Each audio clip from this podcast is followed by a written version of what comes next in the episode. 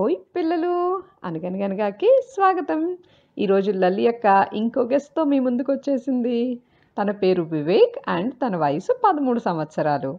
తను మన దగ్గరికి గాడిద అతి తెలివి అనే కథతో వచ్చేసాడు పిల్లలు. ఏంటి విందామా? వివేక్ ఏం చెప్తాడో?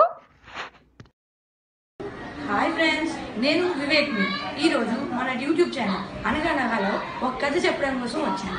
నేను ప్రగతి ఐఐటి టాలెంట్ స్కూల్లో నైన్త్ క్లాస్ చదువుతున్నాను. ఈరోజు నేను మీకు చెప్పబోయే కథ పేరు గాడిద అతి తెలివి. ఒకరోజు ఒక ఊరిలో ఒక రైతు ఉప్పు అమ్ముకుంటూ ఉండేవాడు.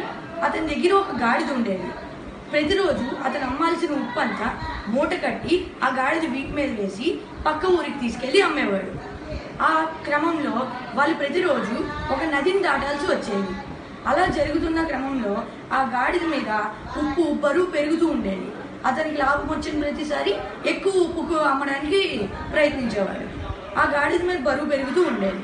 ఒకరోజు గాడిదకి ఆ నది దాటే క్రమంలో కాలు జారి నీటిలో పడిపోతుంది. మరి ఉప్పు కరిగిపోతుంది కదా నీటిలో పడితే? అలా ఆ మూటలో ఉన్నంత ఉప్పు అంతా కరిగిపోయి మూట తేలికైపోయింది. ఆ తర్వాత నుంచి ప్రతిరోజు ఆ గాడిద కావాలని నీటిలో జారి నీటిలో పడిపోతుంది అప్పుడు బరువు తగ్గుతూ ఉండేది.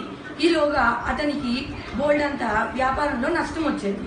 ఈ నష్టం అతిక్రమించుకోవడం కోసం అతను ఇలా ప్రతిరోజు ఎందుకు జరుగుతుంది అని ఆలోచించాడు. ఆ ఆలోచించినప్పుడు ఈ గాడిద కావాలని చేస్తుంది అనిపించింది. ఒకరోజు ఉప్పుకి బదులు అతను బోల్డ్ అంతా కాటన్ పెట్టాడు. ఈ గాడిది యథావిధిగా నది దాటే సమయానికి నీటిలో పడింది. ఈసారి కాటన్ వల్ల కాటన్ నీళ్ళని లాక్కొని బరువు ఎక్కువైంది.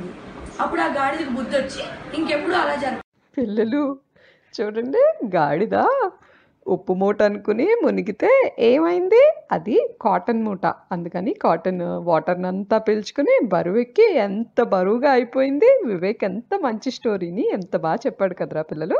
ఎప్పుడైనా తెలివితేటలు ఉండడం చాలా ముఖ్యం కానీ అతి తెలివితేటలు ఉంటే మాత్రం లైఫ్లో నష్టపోతాం పిల్లలు.